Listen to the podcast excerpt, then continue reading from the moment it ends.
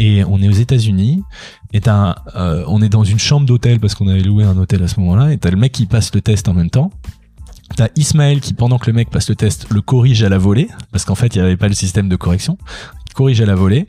Et moi, dès que les résultats sont terminés, qui prend un logiciel de design pour faire une espèce de rapport euh, designé, tu vois, avec les scores. Donc, euh, je calculais pixel par pixel. Il est à 90% là-dessus, donc je faisais euh, 90% de pixels, quoi. Et donc, on fait ça, et on était en peignoir dans une salle d'hôtel, dans une chambre d'hôtel euh, à l'autre bout du monde, et on corrigeait le truc en live. Mais ce qui était intéressant, c'est qu'en trois mois, on a pu euh, tester, avoir un produit et quelqu'un qui prenait vraiment le test. Bienvenue dans La Galère, le podcast qui raconte comment les entrepreneurs des plus belles startups se sont débrouillés pendant les tout premiers mois de leur aventure. On parle des galères des débuts, de la débrouille, des petites astuces pour convaincre les premiers clients et de tous ces petits détails qui font la différence entre le succès et l'échec d'une startup. Je suis David Baruchel, cofondateur de Start the Fuck Up, le studio d'innovation qui aide les entrepreneurs et les grands groupes à lancer des startups. Pour en savoir plus, rendez-vous sur www.stfu.pro. Si vous aimez ce qu'on fait, pensez à vous abonner à La Galère pour ne pas rater la sortie du prochain épisode et à nous donner 5 étoiles sur Apple Podcast afin d'aider d'autres personnes à découvrir l'émission. Bonne écoute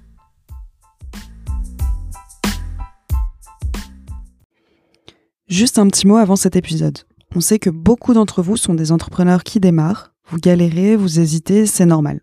C'est difficile de commencer un projet. Start the Fuck Up vous accompagne avec Flash, une accélération sur mesure en 5 semaines avec un coach entrepreneur dédié à votre projet. On rentrera ensemble dans les détails de l'exploration marché, la stratégie early stage, la conception produit, le développement tech, l'acquisition client, la vente et le pitch. Si vous avez une idée à lancer, que vous soyez un entrepreneur ou un chef de projet de grand groupe, rendez-vous sur stfu.pro slash flash. F-L-A-S-H. À très vite et bonne écoute. Bienvenue dans La Galère. Aujourd'hui, je suis avec Robin Choi, le fondateur euh, d'Airsuite. Salut Robin, Salut David. comment tu vas? Bah nickel, super. On est dans les bureaux de Start the Fuck Up et euh, bah, on se prépare à un super épisode. Robin, est-ce que tu peux te présenter un petit peu s'il te plaît? Yes, euh, avec plaisir. Donc, je m'appelle Robin euh, Choi, je suis un des trois cofondateurs de HireSuite et on a créé une startup qui aide les entreprises à recruter des développeurs. Ok, Euh, on a créé la boîte il y a trois ans et demi avec Ismaël Belghiti et Paul Bachelier, mes deux associés. Et on bosse avec la plupart des startups. Donc, euh, on a des clients en France, dans le monde entier. On a des clients au Mexique, on a des clients aux États-Unis. On est en train d'ouvrir notre bureau aux US. Euh, on travaille aujourd'hui avec 900 boîtes à peu près. Euh, donc, bah, toutes les plus connues, Doctolib, Conto, Miro, etc. Et ce qu'on fait en particulier, donc on est focalisé à l'origine sur les développeurs, donc ça je peux en reparler aussi. On aide les entreprises à faire de la chasse de profils, parce que sur la population des développeurs en particulier, il y a une situation de marché qui est très spéciale, qui est qu'il y a, il y a pas assez de candidats pour toutes les entreprises. Donc en fait, une entreprise qui cherche à recruter, elle met une offre en ligne, personne postule, personne vient. Donc du coup, elle doit aller elle-même postuler aux candidats, aller les chasser.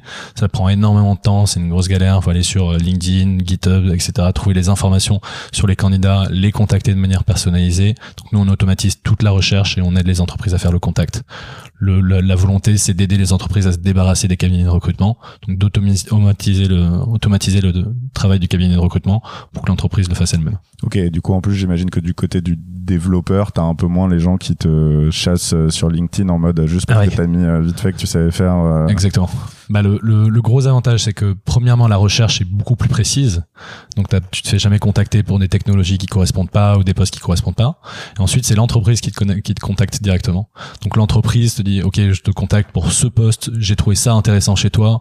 Euh, je pense que tu t'éclaterais si t'aimes faire ça, ça et ça. Donc il y a beaucoup plus d'informations versus les messages de cabinet de recrutement qui sont euh, bonjour madame, monsieur, votre profil est très pertinent. Euh, Ouais, c'est ça. Vous, vous êtes Ouais. Jamais en fait en On- contact avec les développeurs. non, on parle pas aux développeurs directement. D'accord, donc vous êtes vraiment juste une Ouais. grosse machine qui automatise le travail de sourcing, de trouver les bons devs Exactement. pour le Ouais, poste. C'est ça. Ok. Et euh, du coup, vous êtes lancé quand, tu m'as dit? On s'est lancé en, à l'été 2016, il y a trois ans et demi. Ok. Et du coup, maintenant, la boîte, elle est... euh, Du coup, on est euh, aujourd'hui on est 30 dans la boîte, donc on a levé 1,5 million il y a deux ans euh, avec le fonds de Rocket Internet qui est le plus gros fonds d'Europe. Euh, aujourd'hui, on est 30, on est quasiment profitable en France, donc on investit beaucoup en marketing pour l'accélération, etc. Mais on a une voie qui est très tracée en France, et là, on est en train de se lancer à l'étranger avec en particulier les US. On passe pas mal de temps en ce moment. Donc Ok. moi, j'étais, ouais. t'es- Moi, j'étais à SF la semaine dernière, du coup, je reviens ici pour l'enregistrement notamment, et puis je repars la semaine prochaine euh, à San Francisco. cadre de... On est dans le cadre du Y Combinator, Bravo. merci, ouais, qui est, euh, qui est un gros incubateur à SF euh, qui nous a beaucoup aidé. Donc, on a commencé euh, début janvier. Et c'est l'incubateur qui a notamment fait euh, Airbnb, Dropbox, etc. Donc des grosses grosses boîtes. Je crois que dans un des tweets du fondateur, il disait euh, la semaine dernière ou il y a deux semaines que un truc énorme genre 30% des boîtes qui étaient devenues euh, valorisées à plus d'un milliard aux États-Unis l'année dernière étaient passées par le YC. C'est un, gros gros truc et, et il nous aide beaucoup pour le lancement aux États-Unis. Ok, super. Bon, bah, je pense qu'on aura l'occasion de reparler de ça de toute façon. Yes. Euh, et juste pour revenir un petit peu sur euh, sur le problème euh, que vous êtes en train de résoudre, c'est c'est un marché sur lequel il devait déjà y avoir un peu euh, des gens. Enfin, je veux dire le problème de déjà de recruter, en particulier de recruter des devs. Il y a d'autres gens qui ont dû se poser la question, non? Euh, alors oui, oui, euh, il y a beaucoup de, il y a beaucoup de cabinets de recrutement, mais qui sont spécialisés, qui peuvent être assez bons. Il y a des bons cabinets. Euh, et il y y a un autre gros acteur qui existe aussi, une, autre typologie d'acteurs, qui est euh, les plateformes de recrutement. Euh, donc il y a par exemple Hired, euh, Talent.io, Blue Coders, etc. Il y a plusieurs. Et donc là, les candidats s'inscrivent et sont ensuite présentés à énormément de boîtes d'un coup. Donc ça c'est top, mais pour se concentrer sur les candidats qui sont en recherche actives qui vont faire la démarche d'aller chercher. Nous, on, on- on aide les entreprises à chercher les gens qui sont, euh, en fait, qui changent jamais en, enfin, qui vont jamais envoyer un CV ou une lettre de motivation pour changer de poste parce qu'ils sont chassés dans tous les sens, donc ils vont même pas postuler sur les plateformes. Le, le, le chiffre de marché, c'est qu'il y a 15% des développeurs qui changent en étant en recherche active, c'est-à-dire en postulant quelque part, et il y en a 60% qui sont jamais en recherche active, qui changent parce que leur ancien boss les a contactés, un pote leur a fait part d'une opportunité, ils sont fait chasser, etc. Ok, donc vous, vous allez chercher ces 60%. en plus. Exactement. Ouais, ouais. Ok. Ça. Ah, C'est une super proposition de valeur, j'imagine, pour toutes les startups qui essaient de se lancer, euh, enfin qui se Ouais. lancent et qui essaient de recruter à plus grosse échelle. Bah, Il y, a des- il y, a, il y a énormément d'avantages à ça. Le premier, c'est que c'est un recrutement qui est très ciblé. C'est-à-dire que si tu cherches une personne et que cette personne existe, nous, on peut t'aider à la trouver parce que tu vas aller la chasser. C'est un peu l'équivalent du harpon. quoi. Tu, tu vas y aller au harpon versus euh, poser un filet et attendre que quelqu'un se prenne au piège dedans. Euh, donc nous, on va vraiment aider à targeter des personnes en particulier. C'est beaucoup plus efficace, c'est beaucoup plus direct. Les profils sont généralement la qualité est bien meilleure. Et de manière assez surprenante, en France et en Europe, on est... euh, on est les seuls à faire ça, quoi. Euh, aux États-Unis, il y a pas mal d'acteurs. Toutes les boîtes ont déjà mis en place des outils de chasse, donc d'aller euh, contacter elles-mêmes proactivement des candidats. Ou en France, en particulier en Europe, de manière plus générale, les gens reposent beaucoup sur des cabinets de recrutement. Donc il y en a très peu qui ont commencé à l'intégrer elles-mêmes, et donc on est les seuls à proposer ça, quoi. Et ça représente combien de, enfin, tu facilites combien de recrutements, euh, je sais pas, par euh, par mois, par an, ou depuis que vous avez commencé euh C'est euh, le, le chiffre en lui-même, c'est pas forcément. Il est en plusieurs centaines. On donne pas forcément l'information, euh, mais en France, t'as à peu près euh, 100 000 euh, développeurs, donc t'en as 30 000 qui changent de poste par an. Ok. Euh, et, euh, et nous, c'est ouais, plusieurs centaines de recrutements depuis le début, euh, ouais, Ok. voire ouais, plusieurs centaines, pas plusieurs milliers. D'accord. Merci. Euh, ok. Parce que je te propose, c'est qu'on revienne un petit peu en arrière et que tu me racontes comment t'en es arrivé là. Euh, déjà, nous, on s'est rencontrés il y a, il y a longtemps. hein. On s'est croisés au Cinq, six School ans. Lab il y a 5-6 ans. 6, 7 Ah ouais, peut-être. Ouais. Euh, on était euh, tous les deux sur des projets euh, très, d'avenir. très, très, très, très, très idéalistes. euh, je parlerai pas du bien, euh, mais en revanche, je vais te faire parler du tien. Tu me racontes comment tu t'es lancé sur ton premier projet? C'est, c'est euh, donc le premier projet s'appelait Jouga. Euh, venait d'une idée que j'avais eue même au lycée, je crois, ou un petit peu après le lycée, euh, où je me disais bon bah c'est marrant, il y a des euh, évident hein, maintenant à le, voir, mais il y a des gens qui ont euh, une compétence, par exemple euh, euh, David, moi il sait enregistrer des podcasts, donc top, c'est une compétence qui est vraiment particulière. Moi de l'autre côté, je parle beaucoup mieux anglais que David, donc je pourrais l'aider à lui faire ses traductions, et lui pourrait m'aider à enregistrer des podcasts. Puis de la même manière, tu peux mettre des choses en place triangulaires où tu dis David, il aide euh, Michael, Michael il aide- Robin et Robin il aide David. Donc la volonté c'était de créer une communauté comme ça de d'échange de services sans monnaie où la monnaie c'était du temps. Donc tu pouvais gagner des crédits, tu gagnais euh, une heure de temps en aidant une personne et cette heure de temps t'allais la distribuer à d'autres personnes. Donc c'est un truc qui est super idéaliste. Euh, Je disais on a on a élevé avec le fonds de Rocket Internet. Euh, donc c'est c'est plutôt des gros gros capitalistes. Et quand on a levé, on a eu euh, on a eu un entretien d'une dizaine de minutes avec Oliver Samwer, qui est un des frères et qui nous racontait cette histoire, qui disait ok qu'est-ce que vous avez fait avant, qu'est-ce qui était intéressant à propos de vous. Donc je raconte cette histoire. Et il s'arrête, il me regarde et il me dit euh, Ok, so it was a communist idea. C'était un... Quasiment dire la même chose. Et il me regarde et là je me dis ça y est c'est fini. il va jamais investir chez nous, c'est fini. Et je dis yes, kind of. et il, il sourit un peu comme ça, il dit ok next et il passe à la prochaine. Donc c'est un peu ça, c'était un peu une idée qui était très communiste. Euh, qui était qui était intéressante, qui est belle sur le papier. On a donc j'ai eu cette idée euh, juste après le lycée. Après je l'ai pas mal creusé sous différentes manières. Ce qui est intéressant, c'est que j'ai passé euh, vraiment deux ans à le creuser d'abord dans mes études, donc en école, à lancer des micro trucs, faire des cours d'entrepreneuriat, etc. Ensuite j'ai fait une année de stage et je me suis dit bon allez j'ai cette idée là qui, qui qui traîne depuis deux ans, je vais me lancer à fond dedans. euh, Ça vaut des millions, euh, je me lance quoi.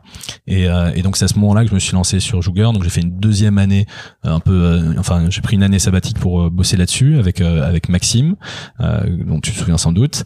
Et euh, donc on a bossé dessus pendant d'abord quatre mois à Bordeaux, euh, un peu en vase clos d'ailleurs, intéressant aussi. On parlait à personne, euh, on construisait le truc, on avait une vision qui était super claire, Euh, mais on a, on l'a jamais confronté à la réalité. Et ensuite on est allé à, à Paris du coup, enfin de- reparti à Paris pour faire le School Lab où du coup on vous a rencontré. Et du coup, quand tu veux lancer une, une, une plateforme comme ça, c'est quoi le premier truc que t'as fait? Tu me disais, t'as fait des cours un petit peu. euh, du coup, là, c'est toi qui donnais des compétences. Est-ce que t'arrivais à en récolter dans l'autre sens? Le, le, le premier truc que j'ai fait ou que j'aurais dû faire? Bah, Vas-y, fais-moi- dis-moi les deux. Le premier truc que j'ai fait, ça a été de dire ok, on a cette vision super claire, on va construire une super plateforme, euh, on va passer du temps à bien protéger l'idée, euh, à tout mettre par écrit. On a trouvé des développeurs qui pouvaient euh, créer la plateforme, on a commencé à travailler avec eux, donc ça a pris euh, ça a pris du temps et puis six mois plus tard, on n'avait pas de plateforme parce que les mecs nous ont lâchés. Euh, on a on n'avait rien quoi, et on avait juste une belle idée sur le papier, et c'est rien Tu passé. les, tu les avais payés, les devs? Euh, non, c'était des c'était une agence qu'on devait associer. D'accord. Ça aussi, c'est notre notre mauvaise idée, je pense. Le. Euh, exactement. Et ce que ce qu'on aurait dû faire et ce qu'on a fait, alors pour le coup, euh, Schoolab nous a bien aidé là-dessus. Donc on est arrivé, on s'était dit il nous faut une plateforme, il faut un truc, donc on cherchait un développeur, etc. Et en fait, ce qu'on a fait très rapidement, c'était simplement bah, commencer à organiser la communauté, créer un fichier Excel. On, on disait aux gens, bah écoutez, cette communauté existe maintenant, vous pouvez rendre des services, vous rendre des services entre vous, et moi je suis dépositaire du temps que vous gagnez ou du temps que, vous- que les autres vous doivent, et donc j'enregistrais ce fichier Excel. Et donc c'est ça qu'on aurait dû faire depuis le depuis le début c'est passer beaucoup de temps avec les avec les gens directement, voir comment vous fonctionnez et euh, et lancer très rapidement ce qui s'appelle un peu le, le MVP quoi, Most Viable Minimum Viable Product. Euh, et euh, et ça en fait de base la première version de toute entreprise, ça peut être un fichier Excel ou une Google Sheet. Euh, donc c'est ça qu'on aurait dû faire depuis le début. Bon après euh, ça n'a pas forcément fonctionné pour autant, mais euh, mais c'est ça qu'on aurait dû faire. je pense. Et euh, oui, donc ça, c'est ça, c'est une leçon hyper importante. hein. Surtout dès qu'il y a des sujets de communauté, en général, la technologie n'est jamais le Yes. jamais le point euh, ni bloquant. Enfin, si c'est le point bloquant, et pourtant c'est pas le point important, quoi. Non, ouais. C'est parce qu'on se pose soi-même ce point en disant c'est un point bloquant. euh, je vais sortir, ça va être une plateforme, ça va être énorme, les gens vont adorer. Sauf que ça se- En Il vrai, faut d'abord faut d'abord là-bas, créer l'humain, quoi. ouais, c'est clair. Faut créer la communauté quoi. Et alors, du coup, t'as travaillé pendant combien de temps sur ce projet? Tu l'as amené jusqu'où?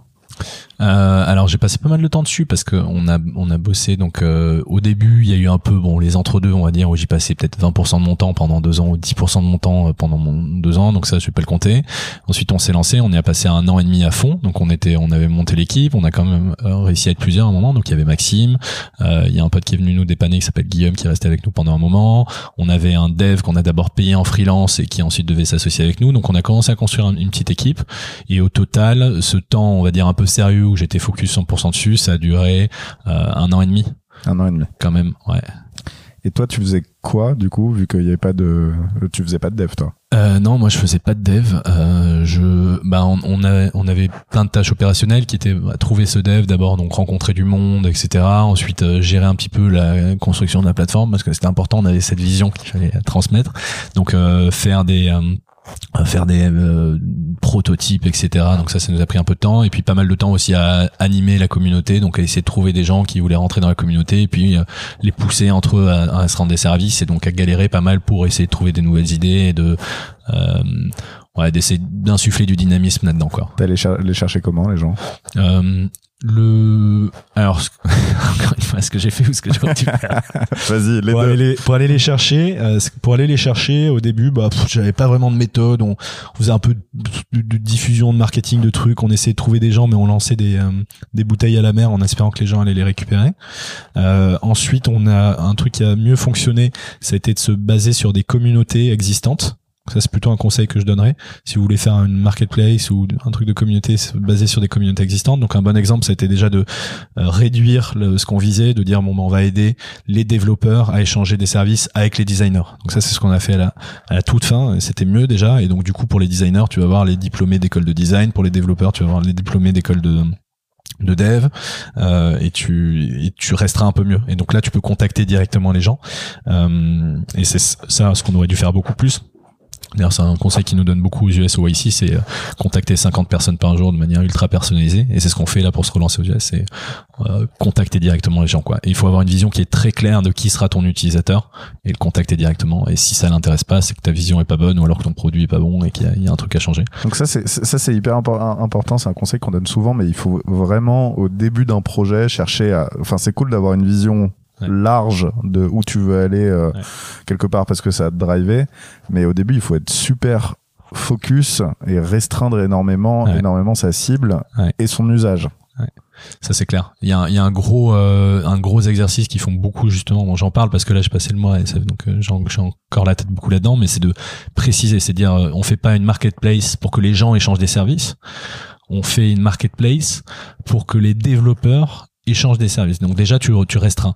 Euh, ou ensuite euh, on fait une marketplace pour que les développeurs parisiens échangent des services sur euh, tel type de service. Ou que les développeurs parisiens échangent des services avec les designers euh, à Bordeaux tu vois. Donc là tu as un truc qui est beaucoup plus précis et tu sais à qui tu vends. Donc ça c'est un conseil qui, qui donne beaucoup et qui est intéressant parce que quand on commence avec une idée un peu générique on dit euh, génial je vais faire euh, euh, je vais faire un nouveau client mail comme ça les gens ce sera plus rapide quoi. En fait non il faut vraiment cibler dire je vais faire un nouveau client mail pour euh, les CEO de start-up qui vont gagner du temps en faisant ça. Donc je pense que c'est important de bien préciser Et c'est non seulement pour savoir à qui tu vends, mais aussi pour savoir mieux quel est le problème que tu es en train d'essayer Ouais. de résoudre et réussir à créer la solution parfaite pour eux. quoi. Mm. C'est un peu le euh, make something uh, 10 times better. ouais exactement Faire un truc qui est vraiment 10 fois mieux. Si c'est euh, deux fois mieux, ça, en fait, euh, ça a pas d'intérêt, même si c'est pour plus de gens. Quoi. Exactement, t'as un peu le, le, le- l'idée de base, la métaphore, c'est la métaphore du coin où tu commences par un, un angle, le coin au sens euh, menuiserie, tu commences par un angle qui est tout petit, tu rentres dans une personne, un type de personnes qui vont avoir besoin de ton pro- problème, et ensuite eux tu les sers mais à, à fond, à fond, à fond, et ensuite grâce à ça tu vas rentrer vers d'autres axes et tu vas avoir d'autres d'autres possibilités. Mais il faut commencer par euh, limite avoir une centaine de personnes au monde que tu peux servir avec ton produit, mais faire le produit parfait pour eux et ensuite passer au prochain millier, et ensuite aux 10 000, etc. Faudra que tu m'envoies une vidéo de menuiserie pour que je la mette dans le Ouais, podcast. un coin. C'est OIN. Quoi. Euh, ok, et du coup, euh, donc vous avez fini par trouver peut-être ce positionnement-là à la fin. Ça faisait un an et demi. Non. non, on n'a pas. Alors à la fin, on a continué à itérer un peu. Au final, euh, pareil, un peu dans notre obstination, un truc que les gens nous disaient depuis le début, c'est bah moi mon heure elle vaut pas l'heure d'une autre personne. Le développeur il disait moi mon heure elle vaut pas l'heure de quelqu'un qui va me faire une traduction en anglais, elle vaut cinq fois plus. Un peu pour ça que l'argent a été inventé aussi. Euh, et, et nous, on était là, non, non, si, si, c'est important, c'est la communauté. donc, bon, bref, de base, les gens nous disaient que ça leur plaisait pas. Euh, on a essayé de faire ça, et puis à la toute fin, au final, on s'est dit, on va faire un, on va faire un truc avec de l'argent. On s'est retrouvé à faire une communauté d'échange de, services avec de l'argent, euh, pas très différenciant, euh, où il y a des très très gros acteurs, très bien financés. Donc euh, le truc, c'est un peu noyé, quoi. Euh, je pense que, je pense que l'idée de base. Est bonne et, euh, très idéaliste. Euh, Je sais pas si je, enfin, je pense que j'aurais pas pu la réaliser euh, et que je sais, je suis même pas sûr que cette notion. Enfin, en fait, le problème de base de l'argent résout déjà ce problème, quoi. en fait. Ouais, en fait, c'est ça. Il y a beaucoup ça, quoi. Finalement, en fait, t'étais en train d'essayer de réinventer la monnaie, quoi. C'est un peu ça, ouais. C'est ça. Euh, vaste programme, Ah, le programme, ouais. mais sans blockchain. Ah oui, ça, c'est, j'aurais pu, j'aurais pu faire une, une ICO si j'avais vu euh, à l'époque de la blockchain. J'ai vu, et d'ailleurs, c'est assez marrant parce que donc, du coup, ça c'était quoi, il y a 6-7 ans, je pense. Ouais, dans ces eaux-là, bah, à la fin, on 2014, devait être en ouais. 2000, on devait être en 2015-2016, Ouais, peut-être. 2015. Ouais, c'est ça, 2014-2015. Et, euh, et j'ai vu plein de boîtes en fait tous les ans je vois des nouvelles boîtes qui se lancent un peu sur cette idée toujours un peu à l'ordre du jour c'est marrant c'est un truc qui porte. Donc moi c'était très à l'époque c'était très économie collaborative WeShare et compagnie. Euh, après t'as eu toute la phase blockchain où t'as eu plein de boîtes qui ont fait ça sur le blockchain. Et puis maintenant j'imagine que c'est l'intelligence artificielle euh, ouais. et l'idée euh, tu vois elle vogue un peu quoi. Et elle se pose sur certaines personnes elle les saisit euh, un peu ça quoi. Et elle décolle pas. des- j'ai pas encore vu décoller quoi. pour l'instant, elle décolle pas. Ouais. Si- a un de nos auditeurs qui a envie de se lancer sur cette idée, qui me Robin. ouais, ouais. j'ai déjà eu des j'ai déjà eu des appels avec des gens qui me disaient ça Je dis, Pff, fais pas ça quoi Fais pas ça, d'accord. Comment tu décides d'arrêter un projet comme ça? Alors moi j'ai eu j'ai eu une forme de chance on va dire qui est que c'était un, un projet avec une date d'expiration puisque c'était une année sabbatique donc j'avais un an à y consacrer et ensuite je retournais en cours pour un an Euh, et euh, donc j'avais un peu ce truc où j'étais obligé de me poser et dire ok est-ce qu'on continue ou pas? On a continué un petit peu ensuite en, en école et, euh, et ensuite on a arrêté. Euh, ça s'est débranché assez simplement. En fait on a retiré notre produit. Les gens de la communauté c'était pas vital pour eux donc personne s'est vraiment plaint et euh, voilà. On a on a discuté pendant un bon moment avec une association. Il y a que- quelques personnes sur qui ça prenait bien. On a discuté avec une association qui voulait le reprendre pour euh, diffuser entre les associations. C'était un axe qu'on avait envisagé puis finalement là on l'a pas fait. Ça s'est pas fait. Euh, donc tu, ça meurt un peu de sa, sa, sa belle mort et puis tu, tu débranches au fur et à mesure et à un moment il n'y a plus rien quoi tu retires le site et Ok. adresse introuvable Et du coup, là, euh, bon, plus de projet, plus d'équipe. Ouais. T'es de retour en cours. génial ça, ça peut faire bizarre, non Après deux ans, euh, Mm. t'as fait sur son projet de. Non, alors c'était c'était pas euh, non non c'était pas bizarre. Au contraire, c'était une belle expérience. C'était un bon. euh, euh, J'avais rencontré pas mal de monde. Euh, le fait, tu vois, d'être un peu dans les incubateurs parisiens, les startups, de rencontrer du monde, c'était cool. Donc euh, c'était un bon moment. À ce moment-là, je me suis posé pendant plusieurs mois en me disant ok, qu'est-ce que je veux vraiment faire? Euh, Est-ce que je veux relancer un projet? Est-ce que je veux faire, tu vois, du conseil, un truc comme ça, un peu classique? Euh, Est-ce que je veux faire du VC aussi? Alors ça, c'est le truc idéal, tu vois, parce que tu as aussi l'intérêt pour les startups et la partie conseil, c'est un peu le truc que tout le monde euh, Ouais, Vise donc euh, ouais. investisseur en capital risque. investisseur en capital risque exactement. Euh, et euh, et du coup, de manière assez, euh, on va dire, euh, on, on est reparti sur Higher Suite de manière assez mécanique. Euh, d'abord avec euh, d'abord avec Paul, donc on avait un projet qui était complètement différent à la base. Euh, il s'appelait euh, Freelance Score, donc c'était évaluer les freelances sur la base de leur activité publique. Mhm. Euh, ensuite, on, on Sur la base de leur activité publique. ouais. Donc, c'est-à-dire que- quel type d'activité tu prends? Alors, euh, ça aurait été pour les designers et pour les développeurs. Donc, Mhm. regardez leur activité sur tous les sites de portfolio. Donc, euh, en- pour les designers, il y a Dribble, il y a Behance. Euh, pour les développeurs, il y a beaucoup GitHub qui est utile. Le, la- le- les résultats à des différents concours. Il peut avoir des concours de design, concours de dev, etc.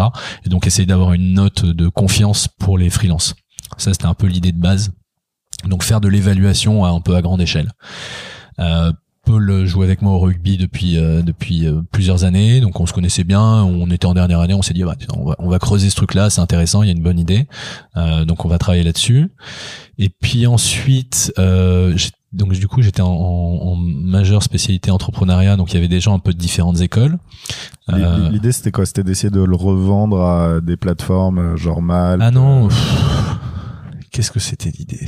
L'idée c'était de À part truc- les gens, tu vois. Il y a un truc comment ça il y a, y a quelque chose un site qui existait qui s'appelait Cloud euh, je sais pas si ça existe encore je crois qu'ils ont exit qui s'appelait Cloud et qui permettait de faire donc c'était K L O U T Hmm. qui permettait de faire un, un score d'influence. Donc euh, David Barouchel comme il a le, le podcast euh, son score d'influence est beaucoup plus élevé que que son cousin euh, qu'on connaît pas quoi. Euh, donc c'est regarder Twitter et regarder euh, tout le Facebook etc le, le reach. Et donc l'idée c'était de faire un cloud pour les freelances. Je pense qu'on se disait qu'on allait le vendre aux freelances qui allaient comme ça euh, ajouter de la crédibilité à leur euh, parcours en, en allant voir les entreprises en disant recrutez-moi parce que j'ai tel score de crédibilité quoi. Hmm. Euh, mais ça c'était vraiment on a dû on a dû avoir cette idée pendant un mois ou deux Ah, d'accord. max donc c'était vraiment tout, tout début creusé. non non on n'a pas trop creusé On- euh, Vous avez mis en place la machine de Non, scoring rien. euh, Rien, on avait fait quelques trucs quelques pitchs manuellement mais tu vois c'était en école donc on, on- vraiment on n'y passait pas énormément de temps Euh, et ensuite, on s'est quand même dit, ok, si on veut pousser ce truc-là, il nous faut, euh, il nous faut un développeur ou quelqu'un tech. Qu'on en a parlé un peu autour de nous. Et en fait, dans, dans ma promo HEC Entrepreneur, il y a un gars qui s'appelle Ismaël Belghiti et qui faisait, alors ça, j'ai découvert ça aussi, qui, euh, qui participait aux Olympiades internationales d'informatique. depuis qu'il C'était une avait 12 star. ans. Ouais. C'était une star, ce mec. C'était, ouais, ouais, tu Enfin, le c'est une connaissais. star. ouais. Michael, mon associé, le connaît. Ouais. Euh, donc euh, et, et on me dit donc un pote à moi qui s'appelle Pierre dit tu devrais aller parler à Ismaël il a cette compétence et tout c'est intéressant. Et donc on était euh, avec le avec l'école on était en Suisse à ce moment-là pour voir des conférences on était à l'université de Lausanne. Donc je m'assois à côté d'Ismaël dans la salle. Euh, il y avait 100 personnes dans la salle. On regardait une conférence et je lui dis euh, tiens euh, voilà on avait cette idée. Pierre m'a dit de t'en parler. Qu'est-ce que t'en penses etc et là je vois que Ismaël se chauffe quoi. Il dit mais attends mais tu sais pas tu sais pas ce que j'ai fait moi. Euh, je connais très bien l'évaluation des gens Attends, mais il faut que je te montre. Regarde, il commence à montrer les Olympiades internationales, etc. Il montre tout le truc. Je dis bon bah génial, top, on va bosser ensemble quoi du coup. Et donc on commence à bosser ensemble. Euh, ensuite, Ismaël rencontre Paul, pareil dans un truc un peu lunaire, Euh, et on commence à bosser ensemble. On fait évoluer l'idée en disant c'est plus simplement les freelances, c'est que les développeurs. Et plutôt que d'utiliser la donnée publique, on fait un test sur les compétences. Donc on envoie vraiment un test au candidat. Mhm. Il le passe, il code dans des conditions réelles, euh, et à la fin, il y a un, il y a un, un détail du, du résultat qui est, qui est très bien fourni. Il y a quelques boîtes qui font ça, euh, il y a quelques concurrents, mais généralement, ce qu'ils font, c'est des mini-tests qui durent une vingtaine de minutes ou des QCM, des questions vraiment rapides, très simples. Nous, on voulait faire quelque chose de beaucoup plus élaboré, et on s'était beaucoup inspiré des livres dont vous êtes le héros. Donc en fait, si tu résolvais un, certain type de problème, tu en débloquais des nouveaux. Et en tant que développeur, euh, tu, euh, tu choisissais d'avancer sur un certain axe. Donc il y avait certaines personnes qui allaient faire un arbre de compétences. euh, Exactement, ouais. Et tu disais, bah moi, je suis plutôt fort dans euh, aller débugger, donc les mecs pouvaient euh, passer trois heures à débugger, ou alors je vais coder des nouvelles features, donc des, des nouvelles fonctionnalités dans la plateforme. Ils faisaient ça, etc., etc. Donc ça, c'était bien. Euh, le, le projet était vraiment bien. On commençait à être euh, so- solide, tu vois, trois cofondateurs. Il y avait un truc, plus Ismaël qui avait vraiment cette expérience, cette expertise, et qui a très rapidement euh, codé un produit. Donc on a eu très rapidement une version du produit. Donc, donc là, proposition de valeur, c'était quoi? C'était de filtrer les candidats pour les entreprises, de, de pour ceux qui n'ont pas un bon process de recrutement, euh, de dev, euh, le mettre en place? Enfin, vous vous mettiez où dans la chaîne de valeur? Alors la proposition de valeur pour le coup là elle était beaucoup plus claire parce qu'on a on a poussé le projet pendant plusieurs mois. C'était euh, vous cherchez à recruter un développeur. Dans votre process de recrutement, donc il faut rencontrer des candidats, les faire rentrer. À un moment, il y a une phase d'évaluation. Puis à la fin, vous lui faites une offre et vous recrutez la personne. La phase d'évaluation, aujourd'hui, soit vous avez des mini-tests, mais qui sont euh, qui, qui, euh, donnent pas le vrai niveau de la personne, soit vous le faites passer avec votre CTO ou un développeur de votre équipe. Donc vous prenez du temps de votre développeur, d'une personne en ressources techniques pour faire passer ce test. Donc en fait, vous recrutez parce que vous avez pas assez de personnes, mais du coup les gens de votre équipe passent du temps en test. Donc nous on automatise cette étape. Et comment tu connaissais ce problème? Toi, t'avais jamais taffé dans une boîte avait Euh, du dev euh, Ah c'est marrant, c'est une bonne question ça. Comment on connaissait ce problème?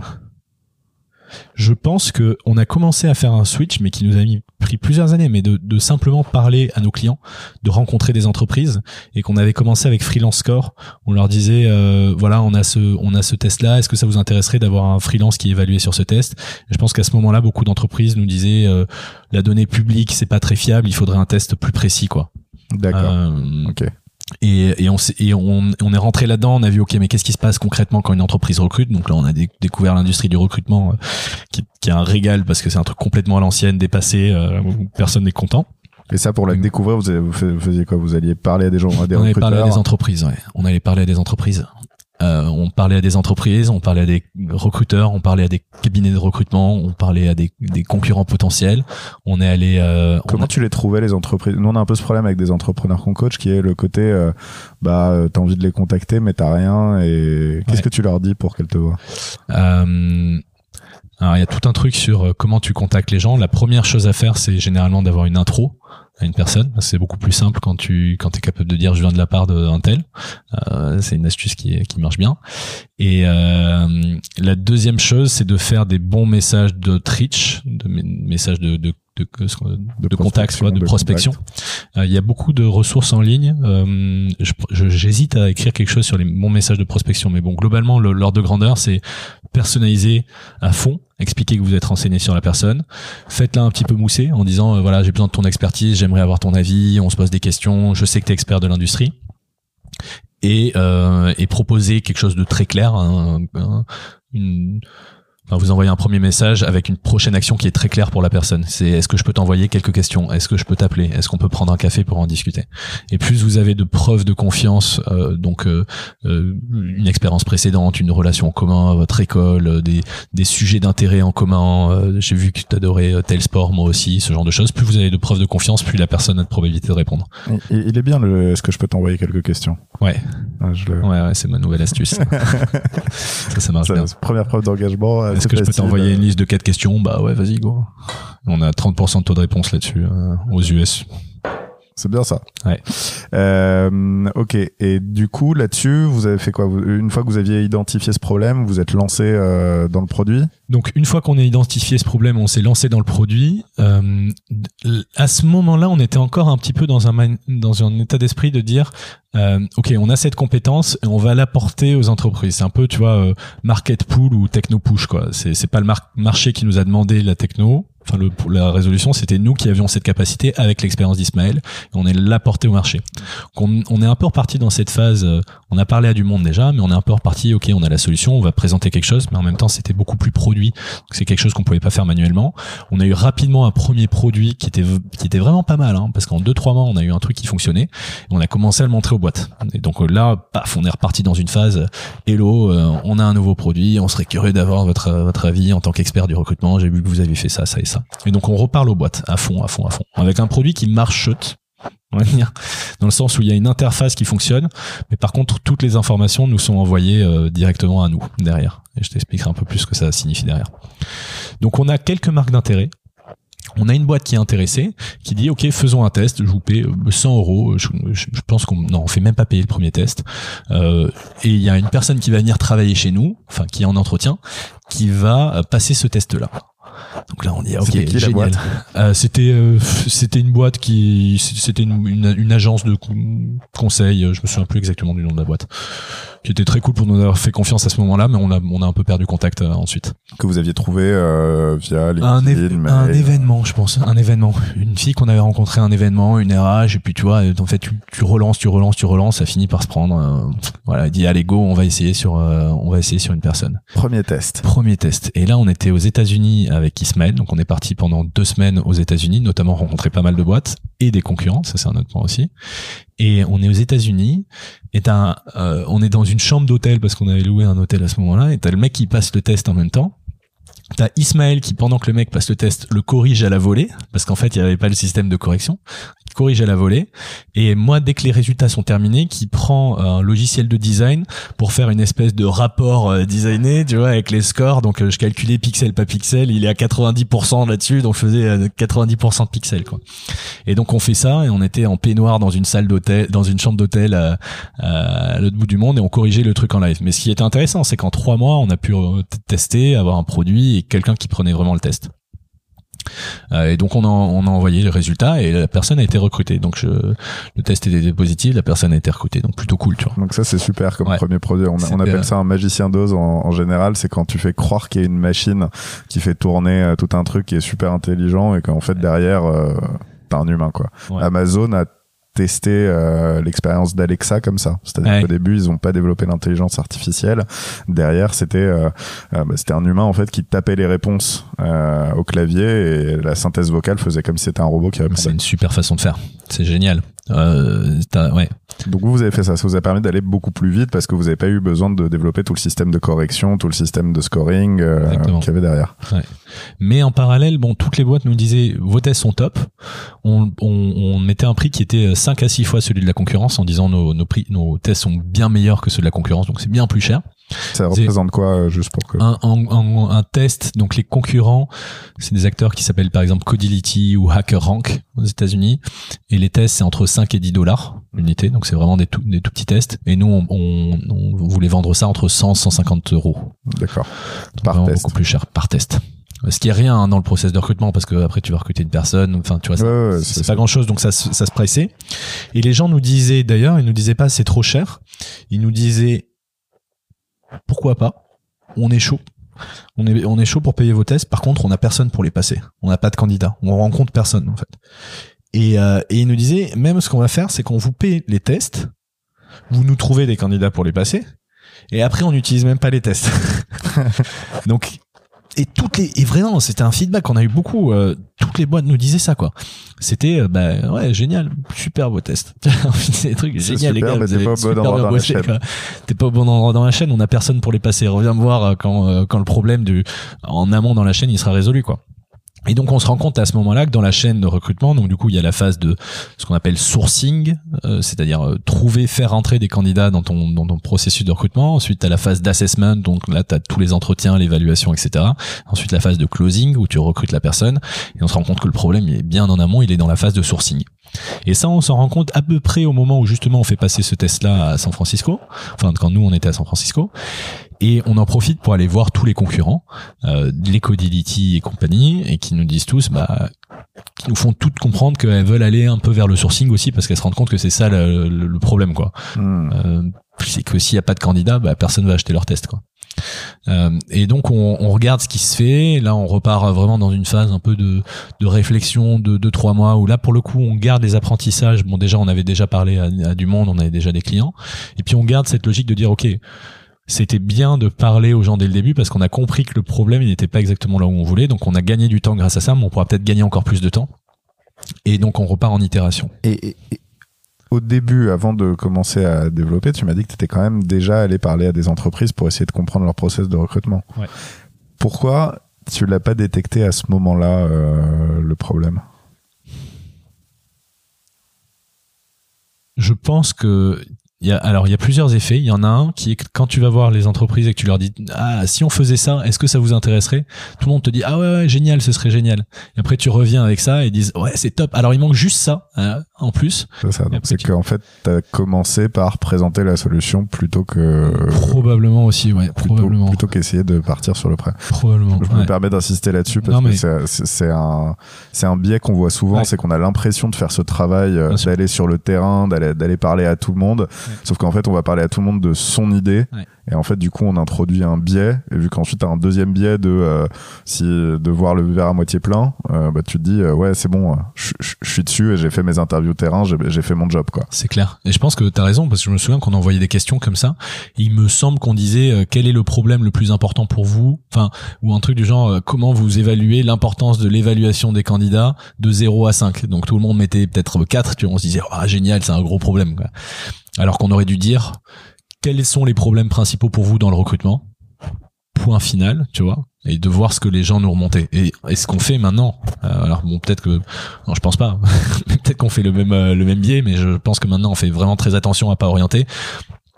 Et même dans tout appel de sales qu'on fait, de vente avec les clients, etc., on dit la première chose, c'est OK, quel est ton problème aujourd'hui dans le recrutement? Quel est ton besoin? Parce qu'on se rend compte aussi maintenant que ça sert à rien de vendre à des gens qui en ont pas d'utilité. Et donc on vend uniquement aux gens qui nous disent OK, mon problème, c'est d'avoir plus de candidats en haut du, du, du, tu- du tunnel d'acquisition. quoi. Ok. Et du coup, là, euh, bah, en fait, premier pivot, euh, motivé par euh, ce que vous racontent les clients euh, confrontés à votre euh, premier prototype. Et alors là, du coup, on, on, on se dit, bon, on reprend le problème à zéro, on va aider les entreprises à recruter, à faire de la chasse, Donc là, Et- tu jettes tout. euh, et on jette tout. Ouais, on met tout au placard. Ouais, C'est fort. trois mois de trois mois de travail. Faut assumer. faut assumer. Euh, à ce moment-là, ça nous semble évident. Je suis content qu'on l'ait fait, hein, ouais. Euh, et donc du coup, on met tout au placard, on repart à zéro. Et là, on se dit même, ok, comment on peut aller le plus simplement à l'idée la plus simple Comment on peut faire ça? Et donc on dit, bon, déjà, on se rend compte que ce qui est important, c'est que les entreprises, elles, elles rencontrent pas de candidats ou elles ont l'impression d'en pas en rencontrer parce qu'elles font rien pour avoir des candidats. Elles posent des offres, elles attendent que les gens postulent. Mais ça, ça, enfin, tu vois, marché déséquilibré, il faut aller chercher les candidats. Donc on va coacher les entreprises sur aller cher- chercher les candidats. Et on se dit quelle est la quelle est la meilleure façon de faire ça le plus simplement possible, sachant que nous en plus on finissait, on commençait à finir les, les cours, donc on allait rentrer dans la vraie vie, tu vois, on pouvait, enfin, on pouvait plus justifier de pas gagner d'argent, etc. Donc il fallait vraiment qu'on fasse un truc qui marche, quoi, et ne serait-ce que pour de s'alimenter. Et, euh, et donc on a commencé dès le début en, en faisant un truc qui était très service, on va dire euh, très custom pour chaque entreprise. On passait beaucoup de temps avec elle pour dire ok, on va t'aider à recruter.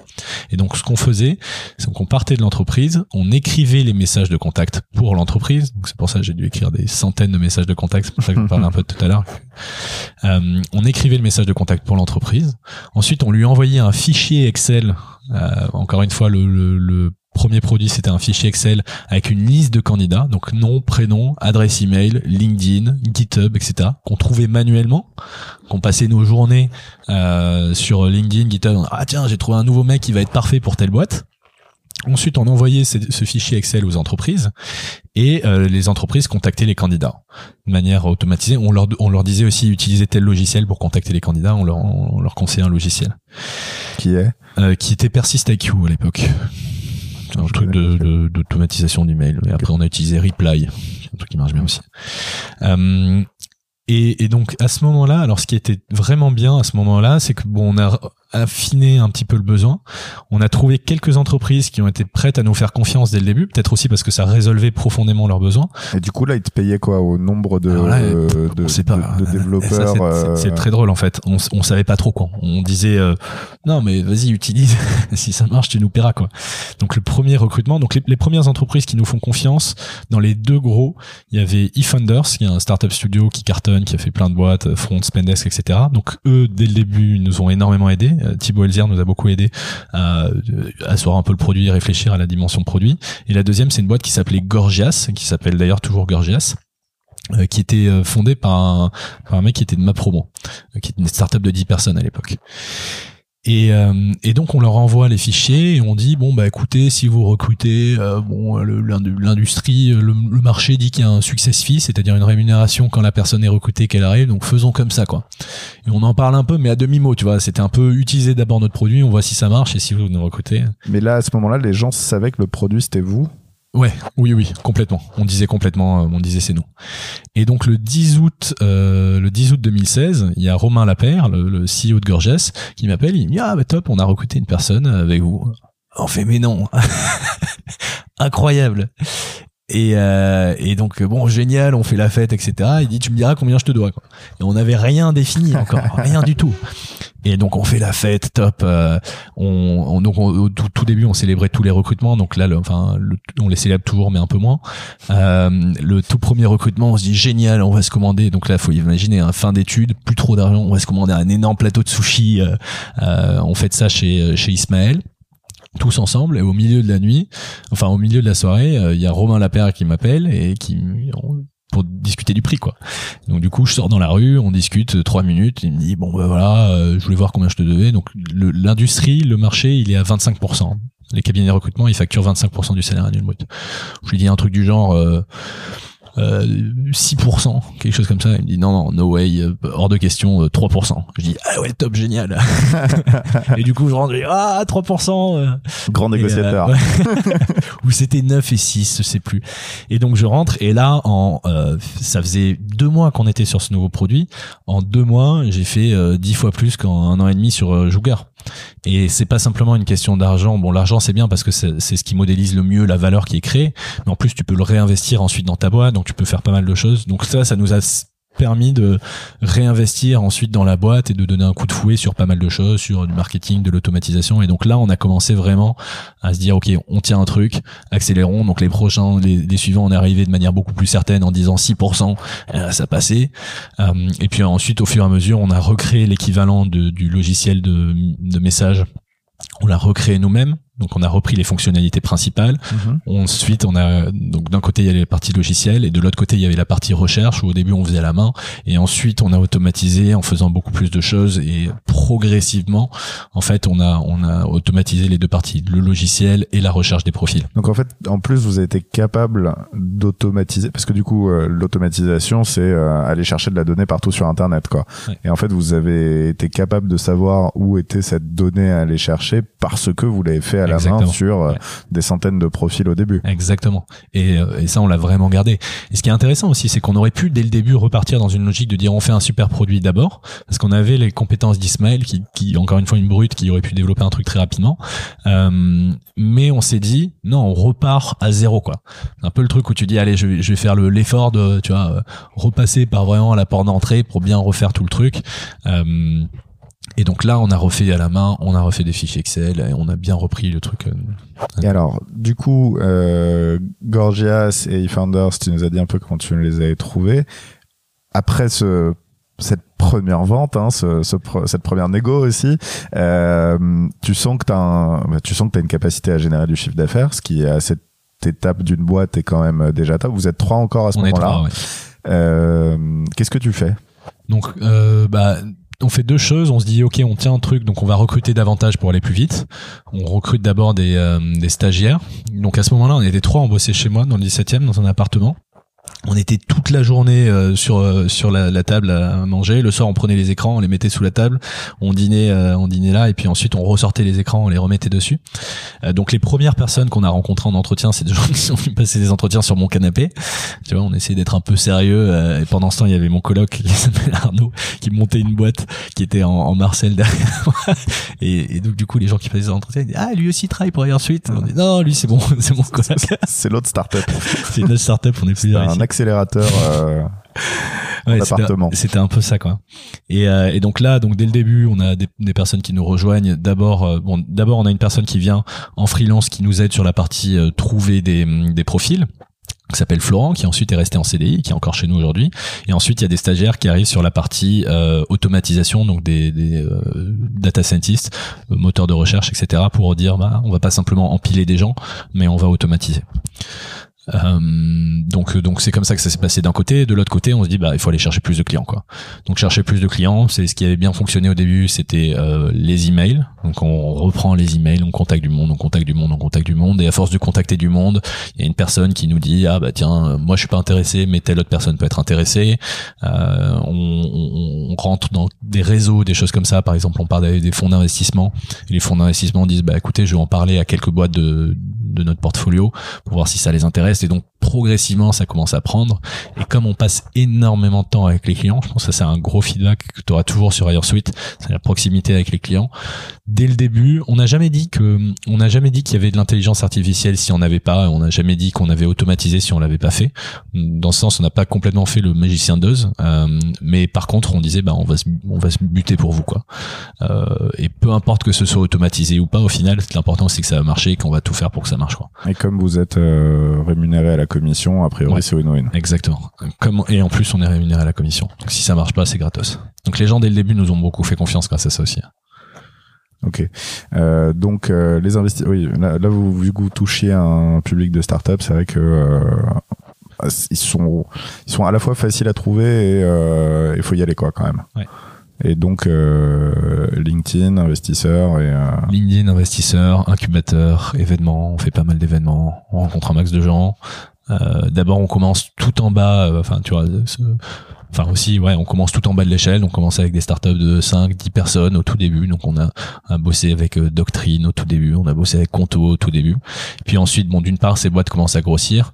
Puis d'autre part, grâce à ces, euh, à ces logos et à ces preuves de succès, on va avoir des boîtes de 20 personnes, puis des boîtes de 50 personnes, puis des boîtes de 100 personnes, puis des boîtes de 300 personnes.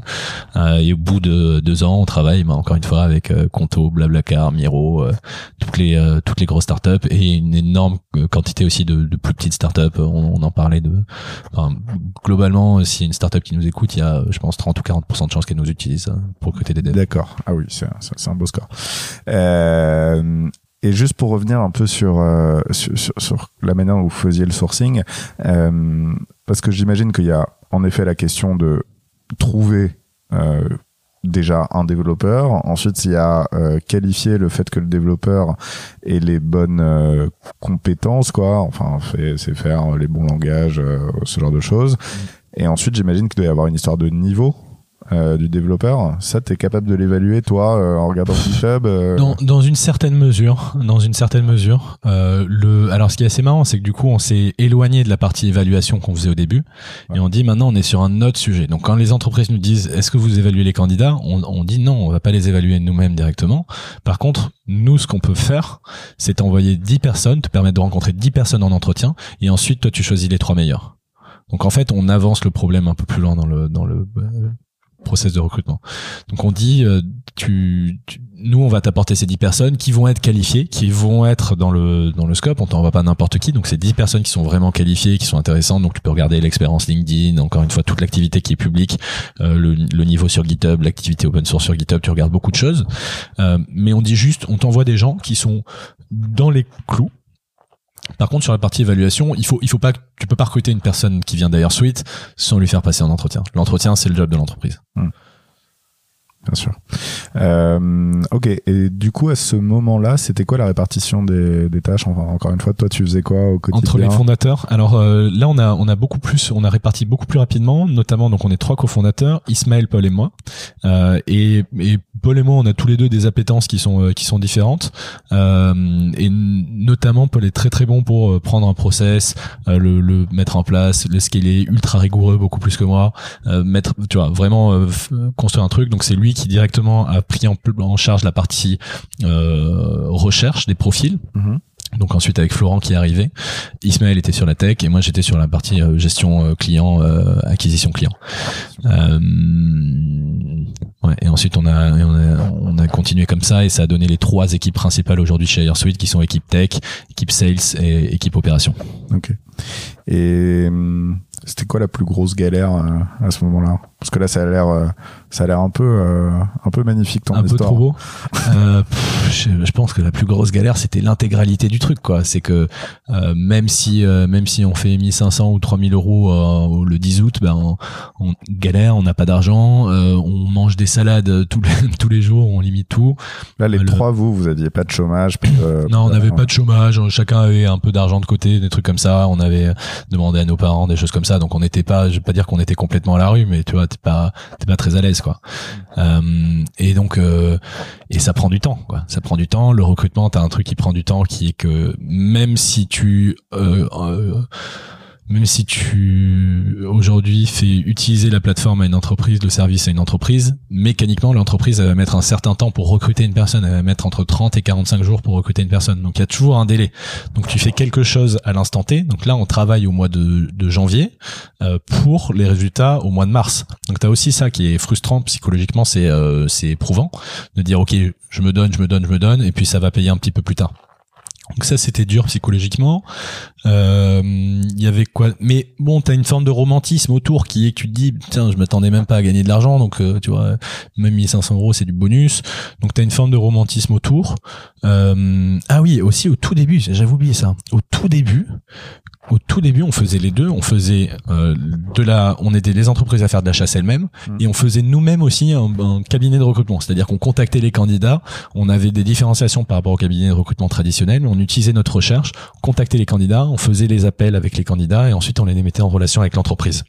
Oui, parce que ça, enfin, ça a l'air assez naturel en fait quand tu quand tu dis mon job, c'est quand même de qualifier des candidats pour euh, des, des entreprises de De faire le premier appel. de faire le premier Ouais. appel. Bah, à ce moment-là, c'était euh, à ce moment-là, c'était pertinent, d'autant plus que c'était vraiment, euh, c'était vraiment galère d'utiliser l'outil, quoi. Il y avait pas grand-chose, euh, c'était pas très efficace, euh, il fallait, il y avait c'était zéro design. Donc, euh, donc oui, on faisait ça. Donc, je passais beaucoup de temps aussi à, pa- à passer du temps au téléphone avec des candidats. On envoyait des quantités de mails à des candidats qu'on personnalisait toujours, ça prenait du temps. On tout faisait des, des listes de candidats qu'on contactait, ensuite on les qualifiait au téléphone. Donc, ça prenait pas mal de temps. Et ils répondaient eux parce que eux, ils doivent- eux pour le coup, c'est les gars qui étaient euh, Ouais. qui sont sur euh, sur demandés de toute le, façon. le gros axe différenciant, c'est qu'on contactait de la part de l'entreprise de manière ultra transparente. On disait, je te contacte de la part de Screen, donc ça c'était une autre entreprise qui nous a fait confiance dès le début. Je te contacte de la part de Screen pour ce poste-là. On passait beaucoup de temps à faire un super message de contact. Donc les messages de contact étaient extrêmement différenciants et les gens qui répondaient, ils savaient exactement dans quoi ils s'engageaient. On n'était pas, c'était pas, euh, tiens, est-ce que tu es en recherche d'opportunité Euh, Je t'ouvre la porte, quoi. Voilà. euh, Qu'est-ce qui était euh, Mais au-delà de ça, c'était une période qui était, c'était dur, tu vois, quotidiennement, c'était dur. On bossait beaucoup. Euh, on a eu toute une phase où on était vraiment focus là-dessus. Tu- On a mis un peu de côté la partie euh, plus personnelle, etc. Euh, et puis t'as un truc aussi où tu dis bon bah j'avais euh, quel âge j'avais 23 24 ans tu dis je suis super jeune il faut que j'apparaisse sérieux auprès des entreprises tu, tu te montes un peu la tête d'un truc de il faut absolument que je sois sérieux que je sois rigoureux etc euh, donc c'était très intense mais c'était pas vraiment difficile enfin c'était pas vraiment euh, douloureux quoi tu vois c'était pas vraiment douloureux donc il y a eu des en fait c'était tellement une galère tout le temps Ouais. que pff, tu te souviens même pas exactement de ce qui était euh, de ce qui était galère Euh, Mais, mais- mais j'aime bien le fait que tu as dit un peu c'est le romantisme euh, Ouais. parce que c'est c'est vrai qu'à posteriori euh, t'es là en mode oui mais finalement euh, c'était c'était pour la bonne cause quoi. Ouais. Et su- sur le moment, tu dis, en fait, tu t'as- t'as tellement aucune idée de ce que t'es en train de faire ou de, tu vois, de si tu fais bien, si tu fais mal, euh, que tu dis, bah, tu vois. Et du coup, vous avez euh, donc là, vous aviez. Enfin, ce qui est intéressant, c'est que vous aviez quand même du, du, du chiffre qui, qui rentrait. C'était quand même pas assez pour euh, payer tes équipes. Ah non, c'était pas grand chose. Euh, ce qui est marrant, c'est que donc au- on avait fait euh, au bout de deux trois mois, on avait fait un bot euh, sur Slack, donc un truc automatique pour. euh, je disais qu'on mangeait des salades tous les midis, donc on a un truc qui s'appelait au début notre enfin toujours notre moteur de recherche on l'appelait le Cerebro et donc après on a fait plein de variations de ça et on avait le Cere Count pour compter les, les dépenses qu'on faisait et donc quand quelqu'un allait payer la salade euh, ça fait il, il, met- il rajoutait dans le bot Slack et ça remontait son compte et ça dé- déduisait les autres quoi un peu un joueur mais juste pour ça quoi ce que j'allais dire. et euh, Ou un tricount hein, aussi. Ouais, ou un truc. Ouais, non, c'est ça, exactement. Et, euh, et du coup, le, enfin, c'était tellement peu qu'en fait, quand on encaissait de l'argent, on facturait en auto-entrepreneur. Donc c'est moi qui facture en auto-entrepreneur. Je pose l'argent et je le mettais dans le Cerecount et ça nous payait les salades, quoi. Ok. Donc, ah ouais, euh, t'étais en auto-entrepreneur. Ouais, j'étais en auto-entrepreneur. Et pour prendre des stagiaires, vous faisiez comment? Et, euh, et du coup, pour prendre, donc, comment, quand est-ce qu'on a déposé les statuts? On a déposé les statuts le 10 octobre. Donc on a fait ça quand même. euh, on a déposé les statuts le 10 octobre. Et je pense On est en que quelle année là, pardon? 2016. 2016. Donc premier recrutement le 10 août 2016, on dépose les statuts le 10 octobre, donc deux mois plus tard.